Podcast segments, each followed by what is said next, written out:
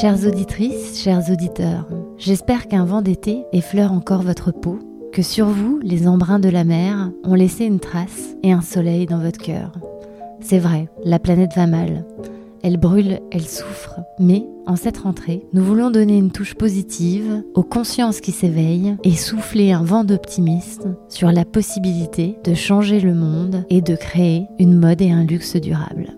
J'accueille aujourd'hui Paola Michelis, cofondatrice du Conchus Festival, un festival qui aura lieu du 24 au 26 septembre à Paris, dans un lieu qui va devenir mythique, que gère Maeva Bessis et qui s'appelle La Caserne. Venez nous y rejoindre, on vous parlera à la fois d'écologie, de spiritualité, de parcours éducatif mais aussi festif. L'art se réinvente à l'aune de la transformation écologique et sociale. Bienvenue dans le 11e épisode de Luxury for Good. L'industrie du luxe doit prendre conscience que les grandes marques de luxe ont des grandes responsabilités. Pour un jean, il faut 7 à 11 000 litres d'eau. Pour 3 grammes d'or, ce sont 1500 litres d'eau gaspillée. Il faut absolument trouver une solution. Je ne vois qu'un remède, changement d'air immédiat. Everyone that is interested and passionate knows that we have all the elements to change. En tant qu'acteur majeur du luxe, c'est à nous d'ouvrir la voie. Mais ce sont des méthodes modernes, il faudra vous y faire. Bonjour Paola, est-ce que tu peux te présenter? Salut Céline, euh, c'est un grand plaisir d'être avec toi aujourd'hui. Ça me fait vraiment euh, du bien en fait de t'avoir rencontré, donc merci beaucoup. Euh, donc je m'appelle Paula, je viens d'avoir 30 ans cette année en avril. Je suis un petit bélier, d'ailleurs comme toi, euh, Céline. et euh, j'ai grandi à Nice au soleil avec le ciel bleu au bord de la mer. Ça m'a vraiment forgé l'esprit et ça m'a donné envie d'être proche de la nature toute ma vie et proche de la mer aussi. Je suis ensuite partie à Paris. Donc ça a été pour moi mon premier changement radical où j'ai fait mes études et j'étais à Dauphine, Dauphine Université. C'était vraiment chouette. J'ai appris plein de choses sur le commerce, sur la sociologie. C'était hyper riche et intéressant. Et j'ai eu l'occasion dans le cadre de Dauphine de partir à Hong Kong pour la première fois de ma vie en Asie et c'était absolument incroyable. Vraiment, j'ai je suis tombée par terre de d'inspiration, de, de, folie, de dynamisme, d'énergie et euh, j'ai voulu y retourner très vite. Et malheureusement, c'était pas du tout la voie dans laquelle euh, je m'étais engagée parce que je sais pas pourquoi. Euh, en fait, à Dauphine, je me suis engagée dans une voie de contrôle de gestion. Bon, je sais pas si tu sais ce que c'est. Alors aujourd'hui, quand on connaît ce qu'est le Conchus Festival, c'est vrai qu'on a un peu de mal à t'imaginer euh, en train de t'épanouir euh, derrière, derrière euh, on va dire, un métier quand même très orienté sur les chiffres, les nombres, alors que tu me sembles rayonner d'humanité. Et de volonté de. C'est exactement ça. Alors je me suis retrouvée là-dedans en banque d'investissement, mon premier taf, et je me suis dit mais qu'est-ce que je fais là? Et j'ai fait une petite euh, dépression en fait. C'était euh, une petite dépression euh, nécessaire. Parce que ça m'a montré que j'étais pas du tout alignée avec ce pourquoi j'étais venue dans ce monde. Et donc du coup je suis repartie faire mes études à l'ESSEC c'était hyper intéressant. J'ai eu des cours hyper intéressants d'ailleurs de Laurent Bibard qui est un de nos speakers au Conchos Festival. Et qui parle de d'études des genres, de, de, la compréhension de notre condition humaine, du transhumanisme à travers l'étude des genres. Donc j'ai été complètement aussi captivée par ces cours et je suis retournée en Asie, euh, à Singapour cette fois-ci. Et là, j'ai découvert en fait euh, l'entrepreneuriat social. Quand tu dis découvert l'entrepreneuriat social, ça veut dire que tu as rejoint une organisation existante ou est-ce que déjà tu avais un petit peu envie de voler de tes propres ailes? En fait, j'ai toujours eu ce besoin de d'avoir un impact positif sur l'environnement et ou les communautés depuis petite. Euh, j'ai une petite anecdote. Euh, euh, très souvent, quand j'étais petite dans la rue, euh, les SDF me, me rendaient ultra triste et j'avais envie de, de, les aider. Je demandais à ma mère, mais comment est-ce qu'on fait? Enfin, en boucle, je, je, posais ce genre de questions. Ma mère, euh, qui est infirmière, me racontait à chaque fois ses, ses expériences d'humanitaire en Afrique et j'avais envie de faire comme elle. Et en fait, j'ai pris la voie opposée, j'ai pris la voie de j'ai envie de rentrer un petit peu dans le moule de la société, euh, faut que je fasse une école de commerce, la meilleure école de commerce de France, l'ESSEC, etc et il faut que j'ai un taf qui me donne de l'argent pour avoir cette stabilité et en fait euh, ça m'a pas du tout plu et, euh, et j'ai du coup eu envie de retourner à, à cette passion euh, primaire qui est de de faire du bien en fait autour de moi et c'est comme ça que j'ai rencontré, euh, enfin j'ai j'ai entendu parler de l'entrepreneuriat social, qui est en fait euh, cette combinaison entre l'impact et le profit. Et je me suis dit en fait j'ai pas à choisir entre soit travailler pour une ONG, soit faire de l'argent. Je peux faire les deux. Et ça a été une révolution. Et à ce moment-là, tu rentres dans une organisation connue, enfin puisque derrière euh, l'entrepreneuriat social, on peut avoir des réalités multiples. En quoi ça a consisté ta première expérience euh, de mettre tes compétences, peut-être business, au service d'une humanité euh, meilleure Alors en fait, j'ai rejoint une entreprise qui à l'époque s'appelait Gun Adventuring. Donc c'était une toute petite start-up. J'étais la première euh, employée. Mes boss avaient trois ans de, plus que moi. Donc tu vois, c'était vraiment une structure euh, très très jeune.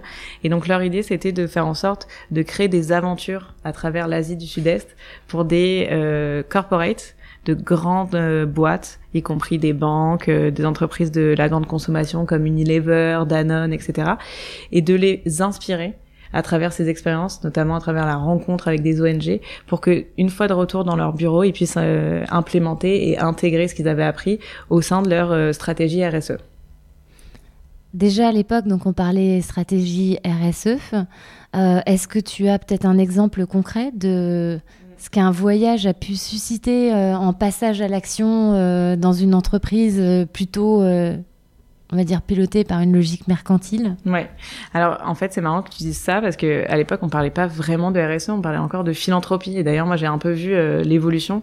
Euh, la philanthropie c'était vraiment voilà une entreprise qui a envie de faire du bien, euh, qui va pas forcément relier l'argent euh, qu'elle met au profit de charité etc. avec son business, mais elle va juste allouer une somme d'argent chaque année à une ONG de son choix. Donc ça c'est de la philanthropie de la RSE, c'est venu encore après, d'ailleurs, dans, dans, mes, dans mes projets, dans mes évolutions. Donc, un de mes projets plus RSE, c'était avec Danone. Euh, en fait, euh, on est parti euh, dans toute l'Indonésie, notamment l'île de Java, à la rencontre d'Indonésiens qui collectent du plastique et des déchets dans toute l'Indonésie, qui les recyclent et ensuite qui vont les donner à des recycleurs. Et en ce faisant, en fait, ils, ils emploient aussi des personnes qui sont dans le besoin. C'est des personnes très très pauvres qui vivent avec rien et qui vont directement eux à la décharge sur des piles et des piles de déchets pour récupérer ces plastiques qui ont une valeur financière et ils les revendent à des intermédiaires, qui les revendent à des intermédiaires, qui les revendent à des recycleurs. Donc le but, c'était de prouver à Danone, à travers des recommandations stratégiques, que c'était pertinent en fait de faire en sorte que cette chaîne de valeur au lieu euh, qu'elle soit informelle, complètement chaotique et pas structurée, de la structurer, donc de mettre des billes financières pour aider à structurer cette, euh, cette chaîne de valeur. Donc ça, c'était hyper intéressant en fait. En perdant la foi, les hommes ont perdu le sens du merveilleux. Excusez-moi, j'avoue que je suis un peu perdu, j'essaie de comprendre, mais... J'ai eu une révélation, une vision. C'est un déclic. Il y a eu comme un, un bon mélange qui d'un coup a fait une, une sorte de révélation. Et donc de ces expériences, en fait, ça t'a mis euh, au contact de l'altérité, puisque ça t'a amené euh, dans différents continents, ça t'a amené à la rencontre de différentes personnes et de différents milieux. Et euh, comment est-ce que tu es passé de ces expériences dans l'entrepreneuriat social à te se dire, bah, demain je vais confonder un média, et puis peut-être que je vais faire ma part aussi en créant un festival, en partageant ces expériences d'altérité qui peuvent tous nous inspirer? Ouais, bah une partie de, de moi aime énormément faire la fête, euh, dire des conneries, euh, faire des blagues. Euh, et on a le droit encore. Et on a le droit encore, voilà. et c'est vrai que le plus j'allais à, à, ces événements, le plus je me disais mais en fait c'est hyper triste. Il y a quelque chose de très sérieux quand on parle d'écologie. dans le monde corporate aussi, dans les salons professionnels, j'ai l'impression qu'il faut mettre un masque, alors qu'au fond tout le monde aurait envie de s'amuser, aurait envie de de partager quelque chose, un moment fort, de parler avec son cœur. Je, fais un mauvais jeu de mots. Bah aujourd'hui on a une excuse pour mettre un masque parce que c'est Covid. Donc le masque n'est plus virtuel, il est réel. Ouais, ben voilà. T'imagines? Double masque. Euh, et donc voilà, j'avais envie en fait de changer cette image et euh, de créer, si tu veux, euh, une esthétique et une communauté à l'image de euh, ben, mes attentes, mes attentes d'une jeune femme de presque la trentaine qui certes est consciente des enjeux écologiques euh, hyper tristes et hyper aussi euh, anxiogènes, mais qui a envie d'évoluer dans un monde euh, positif, entouré de personnes qui rayonnent avec le cœur et qui ont envie de collaborer, non pas sur une motivation de peur, mais sur une motivation de ben, on peut faire les choses ensemble en fait. Et faire les choses ensemble, j'ai l'impression que chez toi, ça prend une dimension euh, assez spécifique. T'emploies du vocabulaire qui n'est pas forcément euh, le vocabulaire euh, de tout le monde, ou en tout cas de, celui qui existe aujourd'hui dans les événements. Tu parles de conscience, tu parles de cœur, tu parles de spiritualité. Est-ce que c'est cette expérience que tu as eue plus jeune, en fait, de te rendre malade parce que tu ne faisais pas quelque chose dans lequel tu trouvais sens qui t'a révélé ça Ou est-ce que tu peux nous parler un petit peu de ce parcours euh, qui t'a amené à réhabiliter justement une partie euh, euh, un petit peu plus ésotérique de la relation à la nature, de la relation aux autres? Ouais, mais je suis fascinée par par l'observation que j'ai de mes relations avec les autres, par l'impact que je peux avoir à travers un regard, à travers un sourire, à travers une posture. Et on a tous cette influence en fait. Et pour moi, c'est ça la spiritualité, c'est en fait observer euh, ce qui n'est pas de la matière, c'est-à-dire les échanges, mais qui n'ont pas de visibilité euh, à, à l'œil nu en fait. Du flux énergétique, euh, de. Exactement. De et, et pour moi c'est c'est essentiel et on en parlait tout à l'heure. Notre capacité en fait d'être conscient de justement l'énergie que tu peux euh, donner au monde et que tu peux euh, partager avec les autres, ça a directement un impact avec l'énergie aussi que tu vas avoir sur la planète. Et donc les deux sont, sont, sont reliés. Donc pour moi, ça ne fait aucun doute que si on ne travaille pas sur son flux énergétique, comme tu dis, euh, personnel, on ne pourra pas avoir un impact positif à l'extérieur. Donc c'est pour ça qu'on qu'on fait la reliance en fait entre écologie d'un côté et spiritualité de l'autre. Et aujourd'hui, quand tu regardes la planète, donc euh, elle a beaucoup chauffé, elle a beaucoup brûlé cet été. Qu'est-ce que ça t'inspire ou qu'est-ce que ça te crée comme désir euh, euh, d'agir au regard du constat qui est que bah, aujourd'hui c'est pas une utopie, c'est une réalité quand même qu'on est frappé par euh, des business models qui n'ont peut-être pas considéré la ressource naturelle ou la ressource humaine euh, à son juste point de vue. Qu'est-ce que ça, qu'est-ce que ça t'évoque? Qu'est-ce que ça te donne envie de faire? Et, euh, comment tu l'incarnes au travers du Conscious Festival? Moi, ça me donne envie de faire plein de choses. Ça me donne envie de continuer. après, je pense que j'ai un peu dépassé cette période de. C'est comme la courbe du deuil. C'est quelque chose qui est, assez classique maintenant que les gens, dont les gens parlent. Je sais pas si tu connais. Euh, quand on est face en fait aux réalités climatiques, notamment quand on lit un rapport du GIEC, quand on lit un livre de Pablo Servine, comment tout peut s'effondrer, etc. Quand on lit des choses, même si on est très cartésien, qui sont scientifiques et qui prouvent que clairement on va dans la mauvaise direction, euh, comme le deuil en fait, on doit faire le deuil d'une situation passée ou d'une utopie du monde ou d'une image du monde qu'on a qui n'existe plus. Et donc on passe par différentes étapes. La première étape c'est le déni, ensuite c'est la colère, Ensuite, c'est la dépression. Et une fois qu'on passe en fait cette courbe, là, on peut remonter vers l'acceptation et ensuite la mise en action et le mouvement. Et donc ça, euh, je ne sais pas si tu as entendu cette théorie, mais chez les militants écologistes ou les personnes qui justement prennent conscience, on passe tous par cette euh, par cette courbe. Et c'est vrai que moi, pendant longtemps, euh, je suis restée ben, les, premiers, les premières années dans l'écologie, j'étais très en colère. Donc j'avais envie que tout le monde arrête le plastique. Dès que je voyais quelqu'un boire euh, dans une bouteille en plastique, je disais mais arrête, faut que tu deviennes végétarien, etc. J'étais hyper chiante en fait. et ensuite, je me suis repliée euh, sur moi et donc là c'était un peu ma, ma, phase de dépression. Là j'avais plus envie de rien faire. Je me suis dit mais en fait ça sert à rien. Euh. Et après, ben, t'acceptes et tu dis, bon bah, effectivement, euh, le monde ne sera plus jamais ce qu'il a été. En revanche, euh, c'est prouvé que des lieux écologiques ou des lieux naturels, pardon, qui étaient dévastés avant, peuvent se régénérer. Et ça, c'est juste sublime et c'est incroyable. C'est des choses qui m'inspirent. Donc, il y a tout qui est à faire et c'est possible en fait c'est possible de se régénérer et de régénérer euh, la nature. Donc à travers le Conscious Festival, ce qu'on essaie de faire, c'est sensibiliser en fait sur ça et essayer de recréer un imaginaire collectif qui soit positif et qui soit plus porté vers les messages de paix, de collaboration, plutôt que les messages de bah, on est dans la merde, euh, il y a un rapport du GIEC qui est sorti, il est encore pire que tout et tout va s'effondrer, c'est l'apocalypse. Donc c'est essayer de, de balayer euh, cet imaginaire pour en recréer un autre. Et pour euh, corroborer ce que je raconte, il y a une stat que j'adore, euh, enfin qui est assez, euh, qui fait froid dans le dos. C'est une stat que, que, sort beaucoup Isabelle Delannoy, du coup, qui va être aussi speaker au Conscious Festival. C'est 70% des Français, 79% des Français pensent que tout va s'effondrer dans les années à venir. Donc je sais pas si tu prends. Euh, Alors j'ai, à la fois, je, j'ai, ça, ça me ça me laisse sans voix, ça me laisse bégayer d'ailleurs, parce que euh, j'ai l'impression, mais peut-être à tort, euh, qu'il y a quand même encore euh, des gens qui sont aveugles à la conscience du changement qui est nécessaire. Et ça, me laisse aussi sans voix parce que je me dis,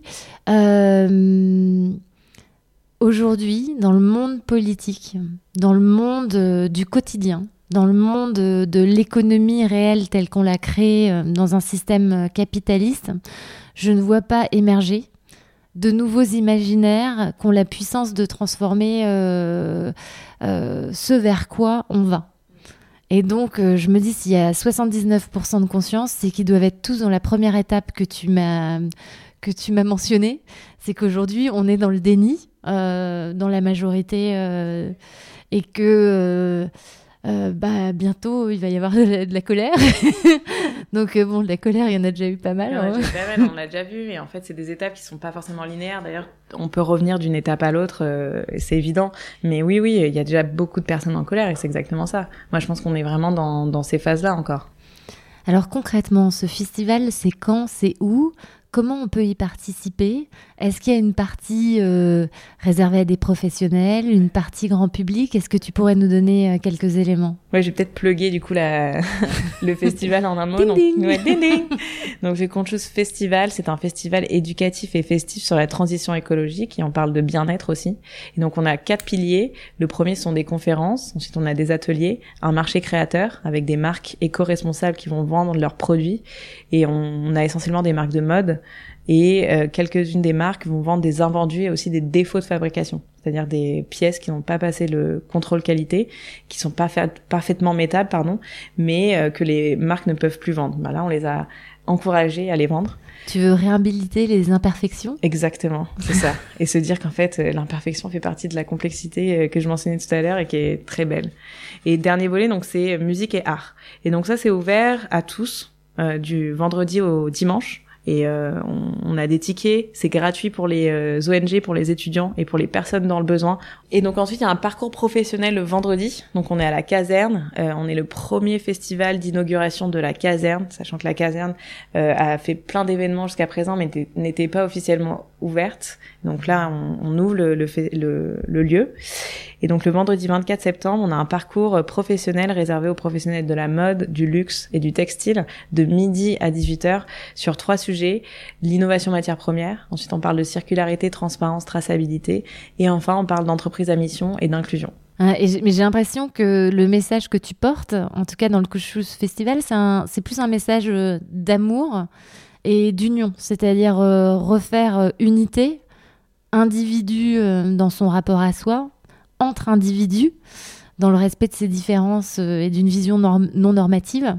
Parce que, enfin, moi, il y a quelque chose qui me frappe un petit peu, c'est dans l'échange, enfin, à la fois dans l'éveil écologique, on assiste euh, à des choses extrêmement positives, mais en même temps, de temps en temps, c'est extrêmement normatif et ça bride un peu la créativité. Et j'ai l'impression que dans l'ADN du festival que tu portes, euh, tu arrives à faire rimer écologie avec un renouveau optimiste. Est-ce que tu pourrais nous en parler un petit peu, peut-être au travers euh, des gens que tu invites, des personnes euh, à qui tu donnes la voix, euh, de cette autre voix? Qui est de ne pas être en colère, même si c'est important de l'être, je pense, aujourd'hui, mais qui est d'inviter à d'autres futurs désirables. Ouais. Alors c'est vrai que un des écueils des personnes en colère, dans lequel j'étais aussi, c'est de considérer qu'en fait, être écolo, être écolo, c'est être 100% euh, écolo au quotidien et ne pas avoir euh, le droit de prendre l'avion, etc. Ça, on en parle énormément.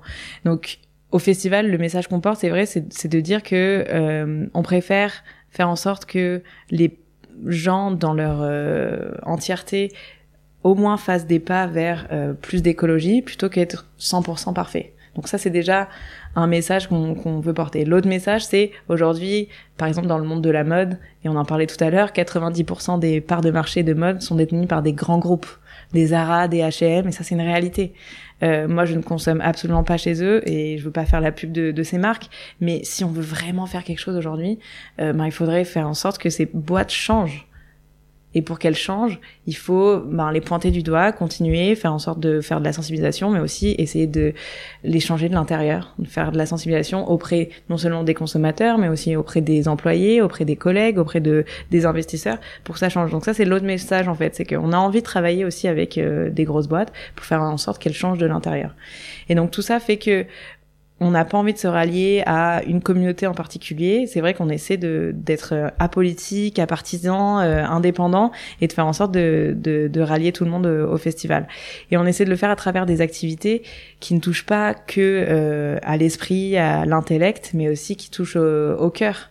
Et c'est certaines personnes vont se dire ouais, c'est hyper cliché hippie euh, de dire ça en fait le cœur c'est un cerveau c'est véritablement un cerveau c'est-à-dire qu'il y a des neurones on a des neurones Alors dans moi, le cœur je- dernièrement, j'avais cru comprendre que mon ventre était mon deuxième cerveau. et, et le ventre et, aussi et- et le cœur euh, gouverne tout ça. euh, Exactement. Ouais.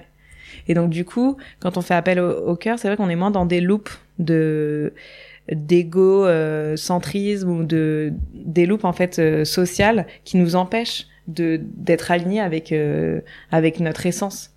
Et donc l'idée du festival, c'est à travers l'art, à travers la spontanéité des installations, des performances, des ateliers aussi et des euh, conférences qu'on qu'on veut inspirationnelles, c'est de faire en sorte de toucher les gens avec de l'émotion.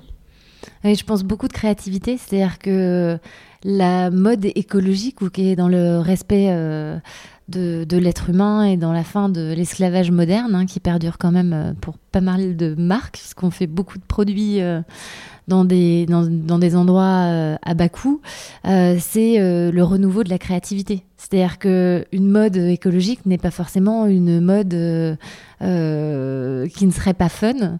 Et ce que je trouve intéressant dans, dans la programmation du festival, c'est qu'on est dans la sensorialité. C'est-à-dire qu'on se reconnecte à cette réflexion sur la conscience de soi et de sa relation à l'environnement euh, et à l'humanité, mais on le fait à la fois en appelant à la tête, mais aussi en appelant au corps. Je crois qu'il y a aussi une dominante euh, musique et puis euh, euh, expérience ou show dansant qui fait partie de cette programmation. Ouais. Ah oui, totalement. C'est vrai que nous, euh, le côté festif, danser, euh, pour nous, c'est ça marque l'union entre entre les les hommes en fait, les participants. Donc, on a des concerts euh, tous les jours à partir de, de 16 heures. On a de la musique d'ambiance aussi euh, à partir de midi quand le festival ouvre. Euh, on a et on a plein de performances avec des danseurs qui viennent qui viennent de plusieurs horizons. On a un danseur classique euh, de l'American Ballet. Euh, on a euh, des danseurs vogueurs. Je sais pas si tu connais le mouvement euh, voguing. Oui, c'est la- On, euh, je bon, j'ai mimé, mais euh, là vous pouvez pas comprendre, mais c'était super bien. un, tr- un très beau mime, ouais. c'est euh, c'est une et c'est une danse en fait qui est apparue dans les années fin 70 80 à New York et c'était une danse en fait de la communauté LGBT euh, pour revendiquer un petit peu ben euh, leur identité. Donc c'était euh, des battles entre euh, entre des des maisons euh, de danse sur de la musique électronique, essentiellement de la house music, et c'est des danses qui sont incroyables et qui miment en fait des gestes euh, féminins de maquillage, et mais dansés par des hommes. Donc c'était en fait la remise en question de la du genre à travers de la danse. Et je Donc- crois que dans ta programmation, tu abordes pas mal ces sujets Ouais. de vision non, bi- non binaire euh, Mm. de l'individu. Totalement, ouais. Oui, l'idée c'est euh, qu'on est dans une vision du monde qui est très justement noir ou blanche, bien ou mal. euh, il faut être parfait ou alors on peut rien faire euh, dans l'écologie. Euh, en fait, euh, on est tellement des êtres complexes, on en a oublié cette complexité parce qu'on a envie de tout maîtriser, d'être certain de tout. Et donc l'idée du festival, c'est aussi de faire passer des messages et de dire que ben en fait euh, voilà cette complexité, elle, est justement il faut la nourrir, elle est belle. Euh, on est on est pluridisciplinaire, on est pluri-identitaire, on a plein de façons de nous et on n'est pas figé dans le temps. Et tout ça, on y parle avec une vision franco-française ou est-ce que tu amènes euh, la richesse de tes voyages euh, dans cette programmation Justement, le, le- la volonté du festival qui existe quand même depuis 2015 en Asie, Singapour, Hong Kong et ensuite euh, Londres, c'était de faire en sorte de relier ces quatre villes et aussi un petit peu le, le reste du monde. Donc toutes les conférences en ligne de la scène en anglais seront retransmises en live et gratuitement, accessibles à tous partout dans le monde, sur une plateforme qui s'appelle Opin. Et le parcours B2B, en fait, en simultané, on va avoir aussi un autre parcours B2B à Londres et à Singapour. Et le but, c'est de relier tout le monde. Et on a effectivement des speakers qui vont parler euh, de Londres et Singapour pour Paris et vice versa. Donc on a vraiment essayé de faire un événement figital, global, très ambitieux. Ouais. Et alors, euh, tu as parlé de la caserne. Alors, peut-être pour nous, puisqu'on y est, on s'y est rencontrés, c'est, c'est le lieu que tout le monde connaît. Mais euh, est-ce que tu peux euh, peut-être expliquer un peu la géographie, ce qu'est la caserne à nos auditeurs qui sont peut-être pas familiers alors la caserne, c'est un lieu incroyable et euh, moi aussi j'ai eu l'occasion de rencontrer du coup la directrice euh, Maeva qui m'a fait confiance et qui m'a confié euh, les clés de, de son lieu pendant un week-end, le, week-end d'ouverture. Donc c'est une chance incroyable. Et donc ça se décrit comme un accélérateur de transition écologique de la filière mode et luxe. Et c'est une ancienne caserne de pompiers dans le 10e arrondissement à Louis Blanc qui fait 4000 mètres carrés avec 800 mètres carrés de cours intérieur. C'est absolument incroyable, magnifique. C'est un bâtiment qui appartient à la mairie de Paris et euh, qui a été abandonné depuis 15 ans en fait, avec euh, plein de projets créatifs aussi depuis 15 ans, mais qui battaient de l'aile parce que les, les, bâtiments en fait étaient en ruine. Et donc là, le, après deux ans de, et demi de travaux, je crois. Ah, je crois que le Covid a un peu complexifié euh, la tenue de chantier et mm. la progression des travaux. Ouais. Et là, enfin, c'est terminé. Presque. Petit stress, mais vous inquiétez pas, on sera prêt, on sera au top. Prêt. Et euh, c'est un lieu qui accueille tous les trois ans en fait euh, des batchs de résidents et Etiwork, donc toi tu fais partie des résidents. Et euh, il y a une quarantaine de marques, dont euh, des jeunes designers de mode. c'est hyper dynamique, c'est hyper cool. Donc voilà, c'est un peu le, le lieu effectivement à connaître quand on est dans le milieu de la mode éthique et responsable et de la transition écologique et aussi de la teuf parce que la volonté du, du, de la caserne c'est de mettre le euh, la fête le ludique le, ludique le festif l'accessible au cœur du lieu donc c'était exactement les aligné sur les valeurs du Conchus Festival alors là on est quand même euh, dans un compte à rebours euh, qui va vite dans quel état tu es à quelques semaines de l'événement. c'est simple, hier on s'est envoyé des, des, emails à 2h du mat, c'est super. Et je me réveille euh, à 6, h 30 sans mon réveil, donc avant mon réveil. Donc ouais, je suis un peu, je suis vraiment tous azimuts, en stress, mais ça devient de plus en plus excitant. J'ai juste hâte euh, que l'événement ait lieu. Euh, il y a des gens qui nous contactent tous les jours, ça commence à buzzer. Je crois que ça n'a pas été facile parce qu'il y a eu les vacances en plein milieu et en Europe les vacances c'est juste sacré, tout le monde est off. Euh, ça c'est un truc dont je m'étais pas rendu compte parce que j'habitais en Asie. en fait le mois d'août, juillet en France c'est ciao. Et donc voilà, enfin là on a une, très belle traction et, et ça fait plaisir. Alors pour toi, ça serait quoi un Conscious Festival réussi? Qu'est-ce que t'aimerais que cet événement laisse comme trace ou porte comme projet pour euh, satisfaire euh, bah, ton ambition de mieux contribuer au monde et de faciliter cette transition donc on travaille en partenariat avec euh, des innovations en fait qui nous suivent en tant que partenaires et on les adore. On travaille par exemple avec Ariani qui est aussi un résident de, la caserne, avec WeTurn, avec Good Fabric, euh, avec Chargeur PCC, avec Sustainable Angle. Donc ça, ce sont des entreprises qui nous font confiance et on, on les a mises en avant en fait à travers le parcours B2B. Donc une des ambitions, c'est clairement qu'ensuite il y ait des partenariats avec des plus grands groupes qui se créent. Donc ça, je, ce serait déjà un premier objectif incroyable. Et je crois déjà que, que un des partenaires principaux de ce festival est un grand groupe. Oui, on est en partenariat avec euh, Kering. Kering, on travaille aussi avec euh, avec Aigle et euh, Pixelis, Vestiaire Collective et Back Market, qui sont des du coup des, des grosses boîtes. Euh, J'aime beaucoup le côté Back Market, Vestiaire Co, qui vont faire d'ailleurs un très beau talk sur euh, la coalition de la seconde main avec une autre entreprise que j'adore qui s'appelle Murphy, qui font de la réparation d'électroménager. Euh, donc voilà, l'idée c'est de, rendre la réparation, la seconde main cool, sexy, et ces trois boîtes typiquement elles le font très bien. Donc je suis ravie de collaborer avec elles. Un deuxième objectif, je pense, c'est de vraiment faire en sorte que les gens se lâchent et euh, sortent de leur zone de confort tout en s'y rapprochant plus parce qu'ils se connectent plus à leur euh, à leur âme. Voilà, c'est un grand mot. Encore une fois, vous allez dire. quel, je vais dire un plus plus gros mot, dharma. Ouais, au dharma, voilà. c'est pourquoi tu es venu euh, sur terre. sur terre. Et du coup, slash euh, à travers justement la fête, à travers les rencontres, à travers euh, le côté un peu galvanisant d'un événement euh, auquel tu assistes et tu dis waouh, mais en fait il y a des gens qui se bougent et qui font plein de choses et, et on a déjà des témoignages comme ça. À chaque fois, ça met des frissons, voilà. Et j'ai aussi une petite anecdote que j'adore. C'est un, un, événement à Singapour. On avait une installation d'art où en gros c'était euh, deux jeunes euh, étudiants d'une école euh, d'art à Singapour qui euh, faisaient des, qui créaient des poèmes en direct sur une machine à écrire en étant déguisés un peu en personnage euh, atemporel. Et donc il y avait une jeune maman singapourienne qui attendait son mot. En fait, quand elle a reçu, elle a lu, elle s'est mise à, à pleurer les larmes, des larmes super chaudes et en fait elle nous a expliqué qu'elle avait jamais reçu des messages d'amour et que c'était euh, c'était hyper mignon et donc voilà ce genre de, de petits moments euh, que j'aimerais bien aussi recréer au Conjus Festival. On voit au passé ou à l'avenir? Au présent. Si jamais tu abandonnes l'espoir dans les jours de détresse, alors c'est que ta force n'est que faiblesse. L'avenir inconnu se déroule vers nous. Je l'affronte pour la première fois avec espoir.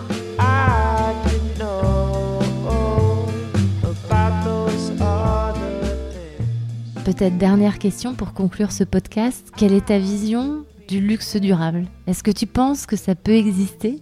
Est-ce que tu penses que la mode peut apporter aussi sa contribution à un monde plus écologique et plus engagé euh, envers euh, l'humain euh, au sens général?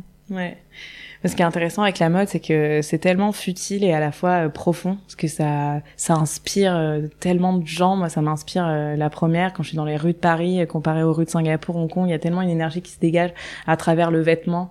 Euh, le luxe aussi, c'est pour moi le luxe va de pair avec la durabilité. C'est censé être durable. Et d'ailleurs, euh, avant d'être contrôleur de gestion, tu avais une autre vie que tu nous as cachée. mes premiers stages c'était chez Chanel et chez Hermès, c'est-à-dire que moi j'avais envie de travailler dans le luxe, justement pour ce côté artisanat, savoir-faire et transmission en fait euh, d'un savoir-faire de génération en génération. J'étais fascinée par les documentaires de Loïc Prigent sur les petits artisans, etc. Et pour moi, c'est ça le, le luxe, c'est ce côté durable, ce côté objet magnifique qui a été fait mais avec soin unique et qui peut se passer à, aux enfants, aux arrière-petits-enfants, etc. Donc, Donc, ça devrait déjà être ça. Sauf que, je pense ouais. que ça s'est un peu perverti et qu'on assiste plutôt au retour vers euh, le luxe dans son identité première, qui était l'objet d'art manuel euh, unique euh, conçu pour une personne, et que les années peut-être... Euh, enfin, ces 20 dernières années, c'est un petit peu industrialisé. Ouais. Euh, Bien sûr, mais la réalité, c'est que les grands groupes, en fait, ce qui se passe, les grands groupes de mode, c'est qu'ils ont euh, encore euh, maintenu ce savoir-faire, etc., cette, euh, ce côté euh, haute couture et ce côté euh, vraiment magnifique, unique, durable, mais que, en fait, leur, leur cash cow, c'est-à-dire ce qui ramène les, les sous, c'est vraiment des lignes de, de, vêtements qui sont ben, de la fast fashion, en fait. Et c'est ça qui pervertit euh, les grands groupes aujourd'hui. C'est qu'ils ont des lignes de vêtements euh, qui vendent, euh, c'est du semi-luxe accessible, ce qui fait que les personnes qui ont euh, envie en fait de s'associer à des marques de luxe peuvent se le permettre, même si c'est un petit coup dans leur porte-monnaie. Et du coup, c'est un peu le luxe accessible à tous qui rend le, côté artisan, etc., complètement cheap. Donc c'est ça qui pervertit les maisons, moi, je, pense. et puis je pense qu'on va découvrir aussi qu'il y a quand même pas mal de solutions sur des changements de matières premières pour euh, cultiver plutôt localement, réhabiliter euh, des, des, productions. Enfin, on parlait du chanvre il y a pas longtemps, du lin, et qu'il y a vraiment un retour, euh, je pense, sur des savoir-faire plus proche de la nature, plus proche de la géographie et plus proche de l'individu euh, qui est aujourd'hui en train d'être opéré. Totalement, il y a surtout une envie aussi de porter un vêtement qui n'est pas porté par euh, la terre entière en fait, d'avoir euh, son son unicité, son individualité et de s'exprimer voilà dans toute sa, sa personnalité. Et se transmettre aussi de génération ouais. en génération pour ouais.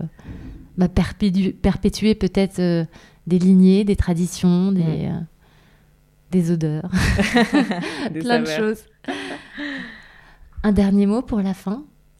Un dernier mot pour la fin. Ben moi, je, je suis quand même euh, ultra reconnaissance de des T-Work en fait et de la collaboration qu'on a. C'est euh, c'est assez incroyable. Euh, la confiance que vous nous portez et voilà, on vous adore. Donc, et ben nous, beaucoup. on adore aussi. Et puis, je pense qu'on n'en a pas beaucoup parlé, mais derrière le Conscious Festival, il y a un média qui est Greenies de New Black. C'est aussi euh, une source d'information pour vous inspirer euh, de manière quotidienne. Et ce qui est très intéressant, c'est pas un point de vue franco-français, c'est vraiment un prisme euh, international sur les changements actuels et une mouvance qui réhabilite à la fois le cœur et l'esprit dans cette transformation. Merci Paola, on est impatients. Donc un site internet Conchous Festival. Exactement, theconchousfestival.com. On a aussi euh, un compte Instagram qui vient juste de démarrer, donc c'est The Conchous Festival. Et sinon... Donc comme il démarre juste maintenant, oui. y allez tous quoi. Voilà, Likez, exactement. Faites tourner. Ouais, faites tourner l'information sur le Conchous Festival, euh, ça va être euh, super chouette. Et, et, hâte de vous y retrouver. Merci beaucoup Paola, nous aussi on est impatients, donc à très vite. Merci. Merci. Merci pour votre écoute. Je vous donne rendez-vous dans deux semaines pour une nouvelle rencontre, pour un luxe et une mode toujours plus engagés et responsables. En attendant, si cet épisode vous a plu, n'hésitez pas à liker, partager et surtout à vous abonner. Si vous avez une histoire, un commentaire ou une réflexion à nous partager, contactez-nous sur les réseaux sociaux, Instagram ou LinkedIn. Si vous voulez en savoir plus et vous êtes des curieux inassouvis, vous pouvez aussi vous rendre sur notre site etiwork.com pour découvrir notre librairie qui recense tous les contenus qui vous permettent d'optimiser vos connaissances sur le sujet. À très vite!